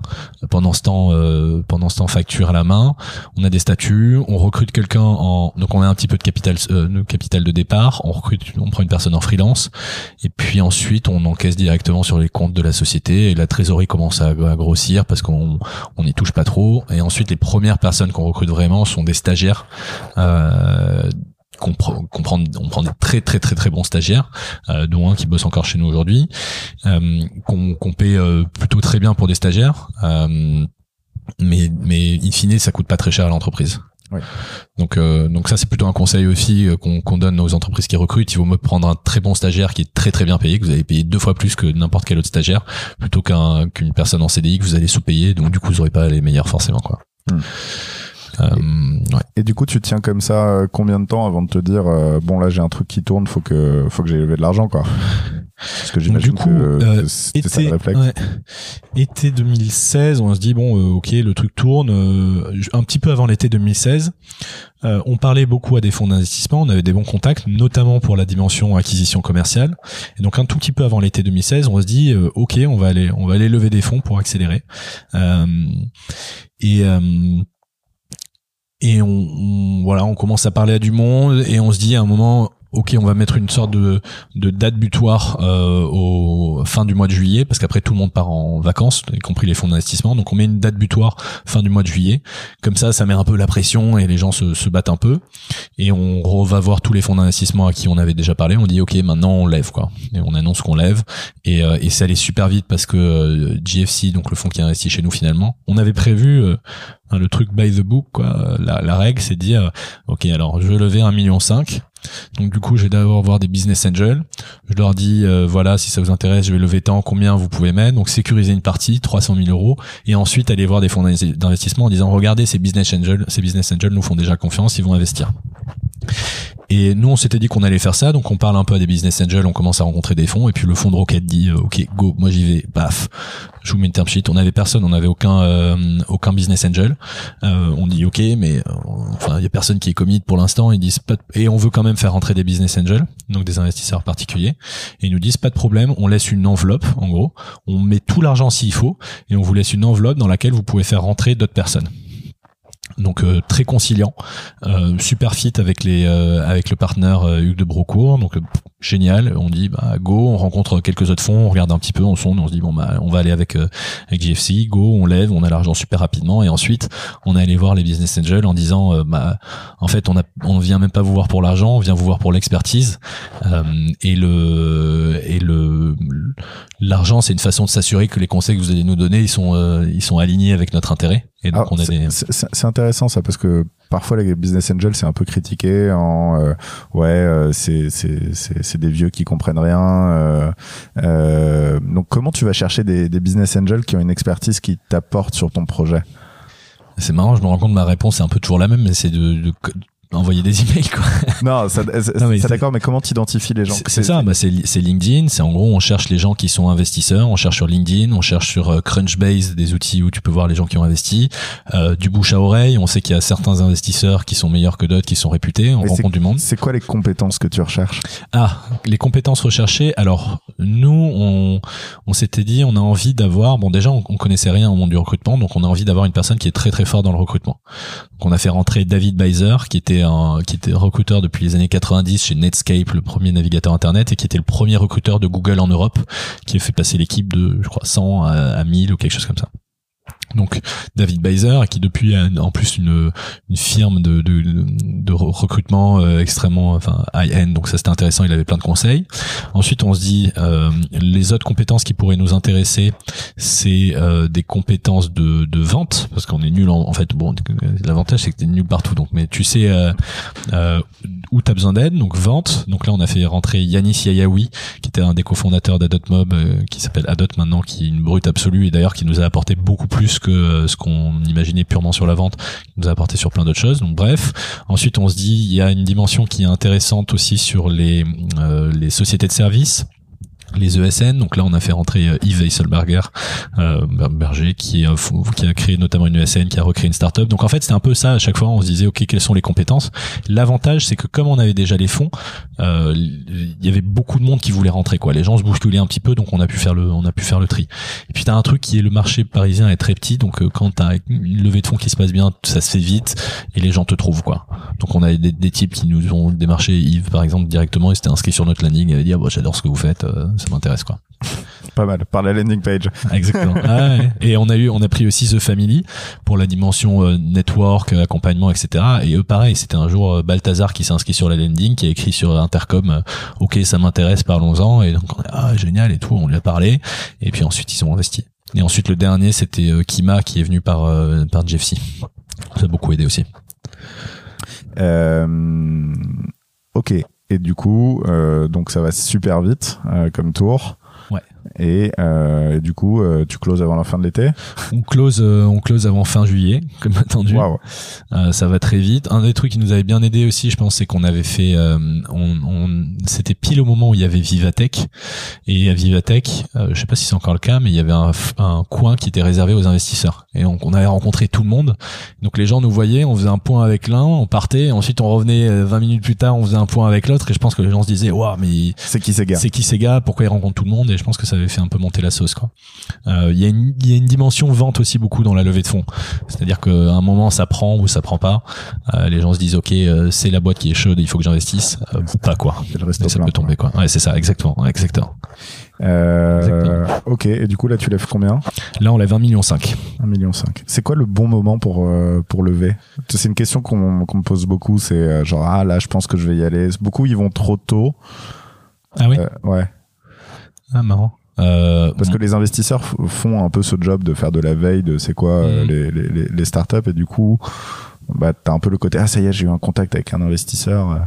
Ouais, on se pose beaucoup la question euh, nous-mêmes là en ce moment parce qu'on est dans une situation où on pourrait très bien lever, on lèverait très bien des très bonnes conditions, donc on se pose cette question. Euh, je pense que déjà le moment où tu lèves, il faut en avoir besoin. Si tu n'en as pas besoin, ça sert à rien. Euh, Aujourd'hui, nous, on n'en aurait pas besoin. Par exemple, on peut se financer, accélérer euh, tout seul, donc il n'y a, pas besoin. Euh, donc se beau. dire, c'est beau, ouais, pour, bon, on verra ce que ça donne, mais pour l'instant, en tout cas, c'est pas une, une urgence, quoi. Et euh, donc c'est ouais, c'est en avoir besoin et se dire ok j'ai un j'ai un gros bloc devant moi qui m'empêche d'avancer. Je suis à un étage de la montagne et là si je veux continuer à avancer il faut casser ce bloc là et pour casser ce bloc il me faut euh, il me faut de l'argent quoi. Euh, si c'est pas le cas, je pense que je pense que c'est pas la peine de lever. Et je pense que ça se sent quand il y a besoin de lever parce que c'est vraiment ok il y a ce, ce truc là qui nous bloque et la seule moyen le seul moyen d'avancer c'est euh, c'est de c'est Ah, a- c'est de lever quoi il y a le besoin et il y a le fait de, de pouvoir de pouvoir euh, oui. Alors oui, il y a, il y a- alors pour le coup, je retirerai ça. A un peu une, il y a un peu un, un truc dans le marché qui est il faut lever de l'argent quand on n'en a pas besoin, etc.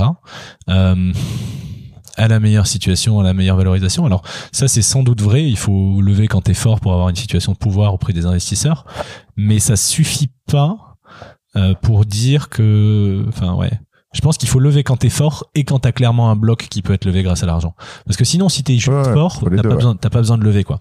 Euh, et après, euh, est-ce que euh, est-ce que tu peux euh, quel est le bon moment pour lever? Ben, le, le- le conseil qu'on donne beaucoup aux gens, c'est d'avoir de la de la traction, c'est-à-dire de l'augmentation, de la vitesse, pas simplement du de l'absolu, mais de la vitesse.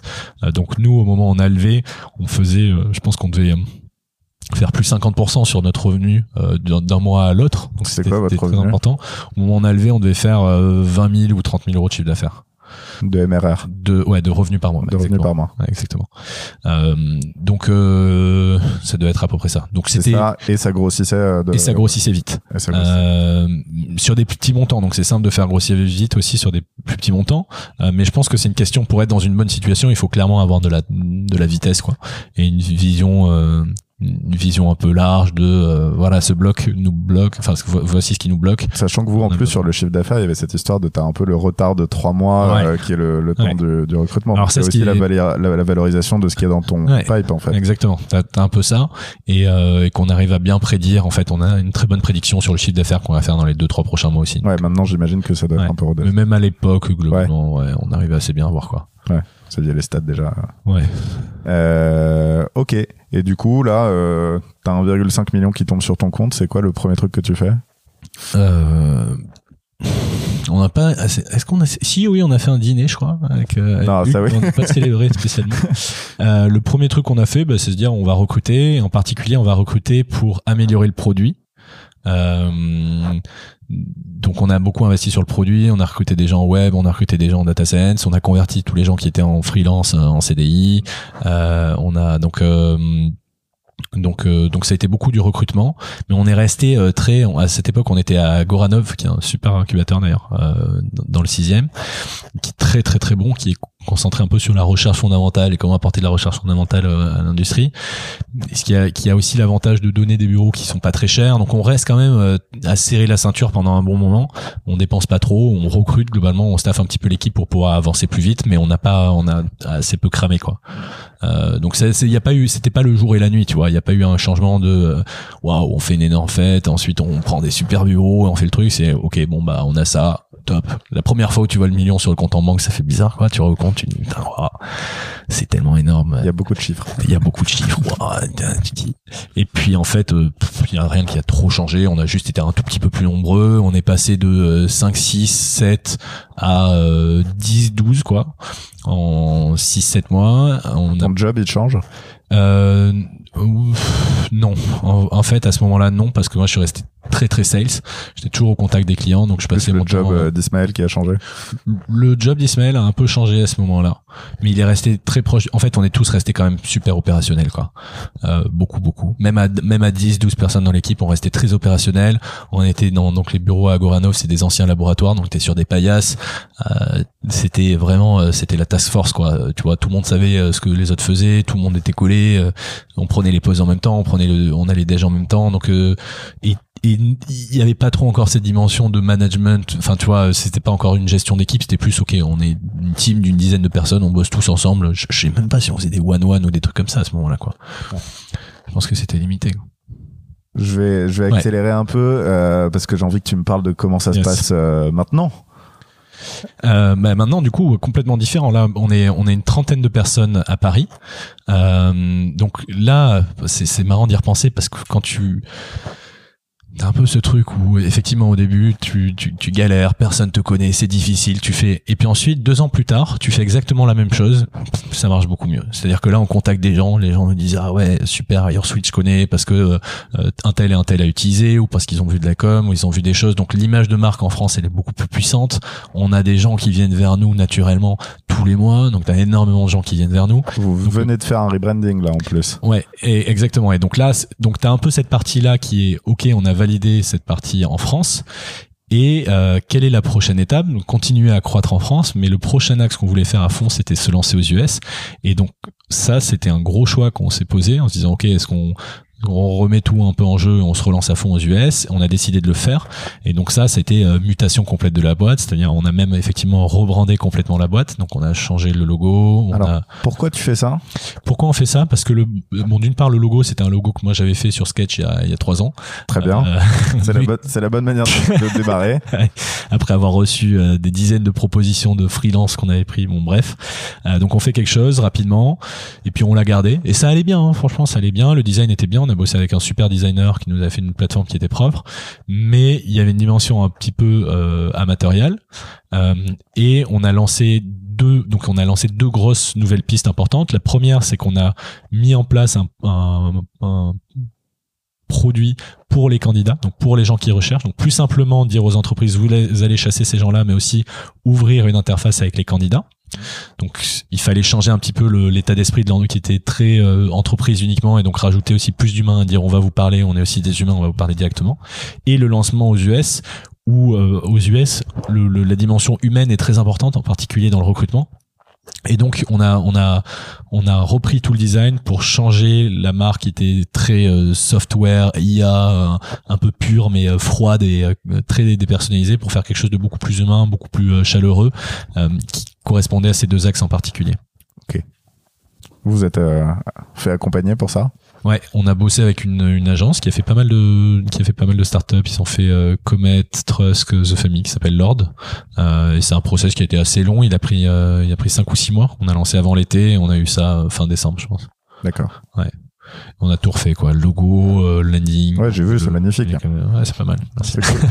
Et du coup, c'est... Mais du coup, c'était aussi dans cette logique de l'ouverture euh, des US. À fond. Ouais. Et alors, l'ouverture des US, comment ça se passe? C'est- L'ouverture des US, c'est un peu, c'est, euh, Il y a un peu ce mythe de euh, ouais, la France c'est un tout petit marché, l'Europe c'est compliqué parce que c'est pas unifié. euh, Je vais me lancer aux US, je vais, me- je vais poser le pied et là j'ai un continent devant moi, c'est c'est facile. Ouais. Il y a un peu ce mythe. Euh, nous, on a, on s'est dit bon, la France c'est bien, ça marche bien. En fait, c'était plutôt une question de, euh, on veut faire dans la vision large d'ailleurs. Suite, c'est dire on aide les, on apporte de l'intelligence dans le recrutement, on aide les entreprises à recruter dans le monde entier et on crée un peu le recruteur du futur. Euh, Tu vois, le cabinet de recrutement ultime, c'est une personne qui parle à toutes les entreprises et qui parle à tous les candidats dans le monde entier, qui est capable de se souvenir de ce que lui a dit toutes les entreprises, connaître personnellement tous les candidats. Donc ça, c'est notre vision un peu large, et donc dans cette vision, il y a être présent dans le monde entier. On a sonné un petit peu les marchés européens, on a un petit peu de business euh, en Espagne, au UK, euh, des choses comme ça, en, Suisse. Donc on a quelques boîtes et on, je pense qu'on va continuer à le pousser. Mais par contre, on s'est dit dans cette vision-là, il faut qu'on soit aux US, il faut qu'on y aille à terme. On s'est dit si on veut si on veut y aller à terme, mais ça va être difficile, autant y aller le plus tôt possible. Qu'on y allait maintenant. Euh, et euh, on a fait quelques changements dans la boîte. Donc au début, c'était moi qui allais passer euh, une à deux semaines par mois. Donc depuis le mois d'avril, je fais ça. Je fais des allers-retours avec New York, SF. Ce qui était cool, c'est que euh, notre tout premier client, euh, Gorgias, dont je parlais tout à l'heure, qui m'appelait au téléphone quand on mangeait les sushis, euh, lui a, bougé à SF, donc il nous a utilisé là-bas. Ensuite, il a fait un petit peu de bouche à oreille. Puis il y a pas mal de gens qui nous ont utilisé à New York aussi. Donc là, dès le début, c'était moi qui allais, qui leur parlais. Donc tu renoues un peu cette relation que tu as au tout début et tu reprends 3 à 0 en disant voici le produit, est-ce que ça correspond à ce, ce dont vous avez besoin, etc. Donc on passe pas mal de temps. Donc là, avril, mai, juin, juillet, août, septembre, je passe beaucoup de temps, je fais des allers-retours. euh, euh, c'est intense, c'est assez intéressant parce qu'on commence à voir que ça, il y a un truc qui prend. On se dit ok, il y a vraiment quelque chose qui prend. Euh, on fait du chiffre d'affaires, on commence à faire 20% de notre chiffre d'affaires aux US, alors qu'en fait c'est moi qui fais des allers-retours une fois par semaine, une fois par mois. Et, euh, et donc on décide, on se dit ok, quel est le prochain gros move qu'on peut faire? Et on se dit euh, on va postuler au Y Combinator.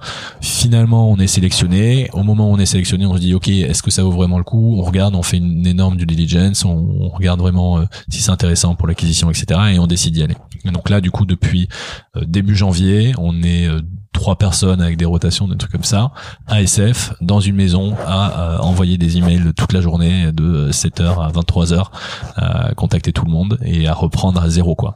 Vraiment reprendre à zéro en disant, on a ce, et faire cette démarche d'humilité aussi de dire, on a ce truc qui fonctionne déjà, ça résout une partie du problème, ça le résout peut-être pas totalement pour vous, qu'est-ce, de quoi vous avez besoin pour que ça le résolve, résolve. Alors c'est ça, ça que je trouve très intéressant hein, parce que un autre pays, ça reste un, un autre pays. Euh, c'est pas la même chose et souvent la- l'approche de euh, ça marchait en France, euh, du coup ça a marché là-bas. En fait, euh, elle est complètement challengée. Ouais. Du coup, tu fais quoi? Du coup, tu passes beaucoup de temps avec tes clients. du coup, tu, c'est un peu les deux trucs. Hein. Je pense que apprentissage, et le dire, je me rends compte du, de ce que j'ai envie de dire aujourd'hui. C'est un, envoyer beaucoup de messages faire vraiment contacter les gens. Donc LinkedIn euh, ou d'autres sources mais contacter directement les gens. Événements rencontrer les gens quoi. Rencontrer un max de gens. Et c'est 5 10 20 100 200 rencontrer un maximum de gens. Et ensuite c'est passer beaucoup de temps avec eux euh, prendre leur feedback. Donc quand on va à SF on va directement travailler chez nos clients. On les voit. On va on prend des cafés avec eux avant après on, on ouvre vraiment cette relation on parle à beaucoup beaucoup de gens, c'est la première chose. On parle à tous les concurrents aussi, ça on l'a toujours fait en France, on le fait également aux, États-Unis. Euh, ceux qui fonctionnent très bien, ceux qui fonctionnent moins bien, euh, ceux qui ont complètement fermé. Donc vraiment passer du temps à comprendre le marché et se remettre à fond dans une démarche d'humilité et de dire ok on n'y connaît rien, on reprend tout à zéro. Du coup, si tu trouves des problèmes qui sont légèrement différents euh, aux US euh, qu'en France ou en Europe, tu fais quoi? Tu fais deux produits, tu t'adaptes, euh, tu fais des fonctionnalités en plus pour tout le monde? C'est c'est euh, un, un, bon exemple qu'on a eu, par exemple, en France, les gens ont envie, bon, c'est un peu en train de changer, mais les gens aiment bien avoir un outil qui contrôle tout et ils n'ont pas 8000 outils dans leur fonctionnement. donc, par exemple, dans le recrutement, ils vont avoir un outil pour gérer les candidats globalement et c'est tout qu'on appelle l'applicant tracking system, l'ATS. Aux États-Unis, ils voient vraiment le recrutement comme une suite d'outils où à chaque étape ils vont mettre l'outil le plus performant. Donc c'est très important que tous les outils communiquent entre eux. Donc la première quand on arrive aux États-Unis, les gens nous ont dit ok c'est top, mais là par exemple la connexion avec les ATS, elle était critique pour les États-Unis. C'est-à-dire ok si vous rentrez pas, si vous n'êtes pas en communication avec notre ATS, ça nous intéresse pas vraiment quoi, parce qu'on a besoin d'avoir cette suite de logiciels qui communiquent entre eux. Donc ça c'est quelque chose où on l'a développé euh, pour les États-Unis. Euh, dans le produit, donc nouvelle feature, et ensuite on l'a mis en, enfin on l'a mis en place en France et les gens ont adoré, nos clients en France ont adoré, nos premiers clients aussi, donc euh, donc ça c'était top. Ok, mais t'as pas eu de euh, cas de segmentation. Il n'y a pas eu vraiment de cas de segmentation et on a conçu le produit de base pour qu'il soit assez modulaire et évolutif. Euh, on n'a pas eu de en fait, bon, ce qui est intéressant, on a mis six mois à le valider, c'est que le problème est le même et que la solution est globalement la même. Les gens qui réussissent, ils font de la chasse aussi. Donc Pourquoi t'as mis six mois à le valider? Euh, On n'a pas mis, bah, parce que euh, pourquoi on a mis six mois à le valider? Je sais pas, c'est bizarre, c'est quoi la question Pourquoi on a mis trop de temps, autant de temps ou non, c'est juste qu'au début en fait, on se disait on le fait à la main, on y retourne, on passe du temps là-bas plutôt que se dire on va ouvrir un bureau euh, là-bas directement, c'est on fait des allers-retours, on comprend au bout de six mois, c'est pas euh, au bout de six mois on s'est dit OK, il y a une il y a un intérêt. Il y a un intérêt, le problème c'est ça, euh, si on y va, on va pas se casser les dents quoi. OK. C'est quoi, les, quoi les petites histoires marrantes des, des rendez-vous avec les boîtes américaines Histoire marrant des rendez-vous avec les boîtes américaines, il y a des trucs, euh, c'est, euh, bah, a toujours des trucs un peu particuliers. Euh, je pense que nous, on est vraiment dans cet état d'esprit d'aller rencontrer des concurrents, passer du temps avec les concurrents, et les gens peuvent être un petit peu méfiants quand c'est la concurrence de nous donner des informations, donc ça peut donner des situations un peu cocasses. Mais euh, c'est quoi les moments marrants avec les boîtes aux US T'as des types, si, t'as des mecs, tu les... En fait, l'état d'esprit est quand même assez différent, quoi. T'as des, des gens, ils disent, wow, that's amazing, you can break the market, c'est génial ce que vous faites. Si vous apportez ça ici, euh, ça va révolutionner le marché. Et puis au final, tu leur dis, ah, alors j'adore ce que vous faites. Malheureusement, je peux pas l'utiliser tout de suite, mais ça aurait été un plaisir. Tu vois, ils sont toujours un peu comme ça. Quand t'arrives en tant que Français, t'es ah, génial. truc. Ah ouais, ils te vendent ton propre truc, mais sans l'utiliser quoi. Ah, c'est génial, on est trop fort. Tu vois, j'appelais Ismaël et Paul, les gars, on est sur un énorme truc, tout le monde adore. Ouais, oh, that's amazing, tu vois. Donc ça, c'est assez marrant aussi. C'est un, état d'esprit qui, qui, qui est assez différent, mais qui est positif, qui est cool. Et à l'inverse, bon, ils te le disent quand même. Ils te disent de manière transparent. Non, c'est génial, vraiment j'adore, mais par contre je vais pas l'utiliser quoi. En France, on dit l'inverse, on dit bon c'est naze, mais je vais quand même l'utiliser. Ou alors on dit euh, ouais je sais pas, on va voir, on va faire, on va voir, et puis bon bon il y a de tout, hein, bien sûr, c'est pas aussi tranché, mais euh. Ça coûte cher de se lancer euh, aux US? Euh, Ouais, ça coûte très cher. Euh, ça coûte très cher. Euh, je pense qu'encore une fois, nous on a eu plutôt l'approche low budget. Encore une fois, tu vois, au début c'était deux billets d'avion et de et des chambres d'hôtel ou des Airbnb là-bas. On a calculé quand j'étais aux US, ça coûtait 700 euros par jour, tout compris. Donc si je faisais 10 jours par mois, ça coûtait 7000 euros par mois. Donc ça va et c'était rentable assez rapidement parce que je faisais du chiffre d'affaires aussi. là, là pareil avec le lancement YC, bon t'as le t'as la maison qui coûte un peu cher, les trucs. On participe un peu à des événements, mais globalement ça va. Pour l'instant, ça ne nous coûte pas trop cher. Et puis en plus, on gagne de l'argent rapidement, donc c'est intéressant. Euh, mais en théorie, ça coûte très cher. Donc voilà, tout ce que ce que tout le monde nous dit, c'est il faut au moins 1, 2, 3 millions pour partir aux US. Euh, et nous, pour l'instant, on s'en sort euh, avec euh, avec moins que ça investi aux US et plutôt en voie d'avoir un bon truc qui soit qui soit aussi profitable assez rapidement. Mais parce que vous êtes aussi pas parti sur la stratégie classique de on va ouvrir un bureau, on va foutre trois sales, un, un country manager et et ils vont se prendre euh, des murs parce qu'ils n'ont pas compris que c'était pas la même chose quoi. Ce qui est ce qui est ce qui est particulier, je pense, c'est vraiment se dire il faut reprendre à zéro quoi. C'est tu relances le truc à zéro. Et parfois tu as envie, d'autant plus quand tu as les ressources. Et là on est dans une situation un peu particulière où au début on était dans la galère mais pauvre. Donc la solution est simple, c'est que tu te débrouilles quoi. Mais là on est euh, du, coup en particulier aux US, c'est à nouveau un peu la galère où il faut reprendre à zéro, se faire connaître, personne ne connaît, etc. Mais maintenant on est riche. C'est différent et il peut y avoir une tentation qui est de d'investir énormément, de surinvestir, comme tu dis, recruter des gens, mettre un bureau et se dire ah bah je suis bien heureux de ne pas avoir retapé cette euh, cette phase là qui était vraiment euh, vraiment difficile. Sauf qu'en fait la solution c'est que je pense qu'il faut remonter à la source, il faut faire les trucs manuellement soi-même et prendre du temps. il faut garder la mentalité de tu dépenses que quand tu as euh, validé où tu mets ta thune quoi. Ouais, exactement. OK. Bon, le YC c'est cool. Ouais, c'est génial, c'est incroyable, c'est incroyable. Un des gros trucs où tu dis euh, l'opportunité aux US est, colossale, le, l'approche est assez différente, il y a plein de choses à faire, les apprentissages sont dingues. Euh, il y avait beaucoup de choses qu'on faisait bien a priori. Un des gros apprentissages qui donne, c'est passer du temps avec vos utilisateurs. Euh, passer du temps avec eux. Le, le, la mantra un peu, c'est euh, make something people want, créer un produit qui résolve un problème. Euh, la deuxième gros conseil qu'il donne, c'est euh, soyez des be cockroaches, soyez des des cafards, soyez des cafards quoi, increvables. C'est même s'il y a une, une, apocalypse, vous vous survivrez. C'est la résilience. La résilience. Donc ça, c'est un truc qu'on a pas mal fait aussi. C'est tu vois, en fait quand t'as quand t'as pas d'argent en fait au final t'es jamais autant résilient que quand t'as pas d'argent et quand t'es trois personnes dans un appart euh, t'as rien qui peut te buter quoi. Parce que t'as aucun coût t'as aucun problème t'as aucun truc. Donc ce qu'on essaie de refaire un petit peu aux US donc ça c'était important.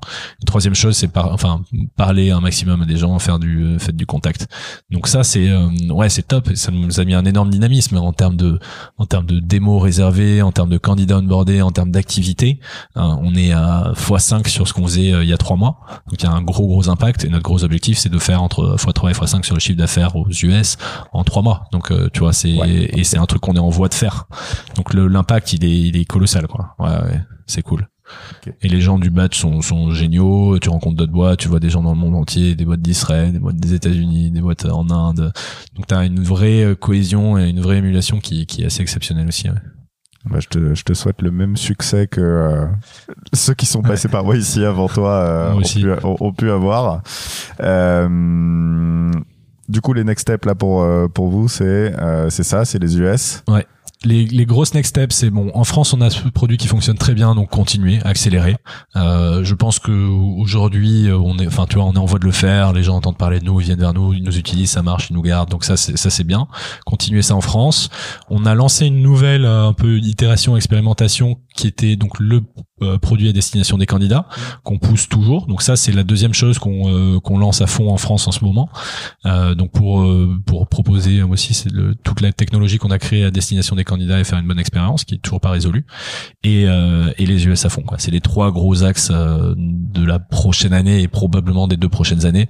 Et donc suite à ta question, enfin je sais pas si c'était une question que tu avais posée, mais il me semble que tu en avais parlé sur l'Europe, comment on s'étend, etc. Pour l'instant, on met ça un peu de côté, on le fera on the side s'il y a des s'il y a des gens qui viennent vers nous, mais on va pas mettre un gros gros focus sur le sur l'Europe. Ok, super. Bon bah du coup bonne chance là-dessus. Merci. Euh, si je reviens un peu plus euh, personnellement, euh, pourquoi tu fais tout ça Pourquoi pourquoi t'es jamais allé travailler je sais pas où dans le conseil justement euh, Pourquoi t'es été communiste sur Jouger Pourquoi t'as eu des idées bizarres de scoring des gens pour être dans Black Mirror c'est vrai que ça pourrait être dans Black Mirror. Euh, pourquoi je fais ça? Je pense que c'est, c'est, tu vois, un peu un truc où euh, tu fais ça un peu par accident, quoi. Tu vois, tu te retrouves dans le truc, tu tires, tu continues, tu dis c'est génial et tu te poses pas vraiment d'autres questions, quoi. Donc la, la vraie réponse est pourquoi je fais ça, c'est parce que je sais pas ce que je ferais à la place, quoi, tu vois. Euh, j'ai jamais vraiment réfléchi euh, à chaque fois. Et tu vois à chaque fois que je me suis dit tiens j'ai une possibilité de faire autre chose et je vais, je vais sortir un petit peu de ce truc d'entrepreneuriat d'essayer de pousser qui est dur qui est euh, assez euh, tu vois psychologiquement ça peut être dur etc à chaque fois j'y suis retourné quoi. Donc c'est pourquoi t'es addict à quelque chose? Bah, parce que t'es addict parce que ça te procure énormément de, de plaisir de, de satisfaction parce que t'as une t'as une expérience euh, humaine qui est dingue que ce soit avec tes associés que ce soit avec les gens de l'équipe. Tu vois on a, on a créé une cohésion qui, qui est géniale. Quand on revient, quand je reviens ici à, à Paris euh, pour une semaine après m'être éloigné de l'équipe, t'as l'impression de rentrer chez toi, tu connais tous les gens, t'as noué des relations, les gens restent longtemps chez nous, donc t'as des, des expériences qui se créent, t'apprends à connaître les gens, euh, et tu et puis tu tu ré, ouais, tu résous un problème et du coup la dimension intellectuelle de ça, elle est assez, euh, c'est génial quoi. J'étais très addict à toutes les énigmes, aux trucs comme ça, les brain teasers, etc. Quand j'étais jeune, beaucoup les jeux vidéo aussi. C'est un énorme jeu vidéo où t'es addict. Pourquoi tu joues aux jeux vidéo? Bah parce que t'es addict, parce que dans une certaine mesure ça te fait euh, t'échapper à la réalité, au truc. Sauf que là, au contraire, c'est la, la, réalité et il faut que tu ton le, le ta map, tu vois, ton environnement, c'est la réalité et c'est ça que tu dois changer, quoi. Et c'est ça qui est génial. Et l'impact que tu vois, il est exceptionnel. Enfin, donc. Euh... Quand est-ce que tu finis le jeu? Quand est-ce que tu finis le jeu? C'est une vraie question, ça aussi. Je pense que tu t'arrêtes jamais. Je pense que tu t'arrêtes jamais. Tu vois, je me dis, qu'est-ce que je ferai dans 20 ans? Je ferai la même chose il y a pas de raison que tu vois il y a pas de raison d'arrêter. Et, et d'autant plus que comme dans un jeu vidéo une fois que tu l'as fini en mode facile tu le reprends en mode médium puis ensuite en mode hard tu vois ton art de compétence se développer tu vois des trucs. Donc je pense qu'il y a, il y a plein de choses qu'aujourd'hui si je le referais par exemple Jouger je le referais complètement différemment. Je pense pas que j'y arriverai pour autant. Tu le referais mais euh, je le referais pas déjà. C'est la première chose. Mais euh, mais du coup tu redéveloppes des compétences et c'est c'est c'est assez euh, ouais, c'est génial de se voir évoluer comme ça. Et puis, euh, l'aventure est top, quoi. L'aventure est vraiment bien. Cool un dernier conseil à, à donner euh, aux entrepreneurs et intrapreneurs parfois qui nous écoutent Pas, pas dernier conseil, hein, c'est le même que je martèle un peu depuis le début, c'est euh, passer du temps avec ses utilisateurs, c'est super important, c'est le make something people want. Passer du temps avec vos utilisateurs, c'est eux qui ont raison, c'est le monde réel qui a raison, euh, c'est pas ton propre monde virtuel. Donc si les gens disent qu'ils en ont besoin, et, bah, ils en ont besoin. S'ils disent qu'ils en ont pas besoin, c'est qu'ils en ont pas besoin. Donc il faut vraiment passer du temps à résoudre des vrais problèmes euh, et puis euh, et puis faire beaucoup de contacts quoi. Contacter les gens contacter les gens euh, contacter les gens parler à des gens quoi. Parler à des gens confrontez-vous à la réalité. C'est ça hein, c'est un jeu vidéo où euh, où en fait il faut se confronter à la réalité le plus possible. Génial. J'adore ces, ces, derniers mots. Je vais, je vais quand même te prendre d'autres derniers mots qui, parce que j'aime bien cette dernière question. C'est qui le prochain galérien qu'on doit ramener? Ah, euh, vous avez un, un focus particulier, c'est des gens qui des gens qui des gens des gens qui galèrent ouais. Des gens, qui, galèrent mais qui, galèrent peut-être un peu moins maintenant. Je pense que vous pouvez contacter euh, Romain Lapère de Gorgias. Ton premier client du coup. Euh, ouais notre premier client euh, qui est toujours euh, notre numéro un d'ailleurs qui a recruté quelqu'un la semaine dernière encore avec nous. Et je pense qu'il il aura des histoires assez marrantes à raconter. Ça remonte loin il est à SF maintenant mais si vous arrivez à l'avoir ce serait top je pense. Super. Bah on va on va essayer de le ramener Merci beaucoup Robin. Avec plaisir. Euh, merci d'avoir consacré deux heures de ta semaine euh, de passage à Paris. C'est super sympa. C'était super de t'avoir euh, avec nous. Est-ce que si des gens ont des questions à te poser, ils peuvent te contacter? Yes, avec plaisir. robin.hiresuite.com Génial. Bon bah sur ce, euh, merci encore et euh, bah, merci à tous ceux qui nous ont écoutés. Euh, n'hésitez pas à laisser un petit commentaire ou 5 étoiles sur Apple Podcast. nous on lit tous les commentaires et ça nous fait vachement plaisir. Bonne journée.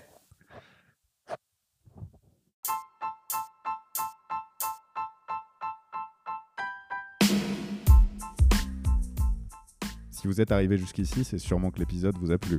Merci de le partager autour de vous et de nous mettre une note 5 étoiles avec un joli commentaire. Ça va énormément nous aider à faire connaître le podcast.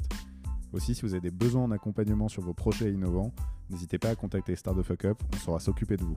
Il suffit de nous écrire sur contact.stfu.pro. Au nom de toute l'équipe, je vous dis à très bientôt.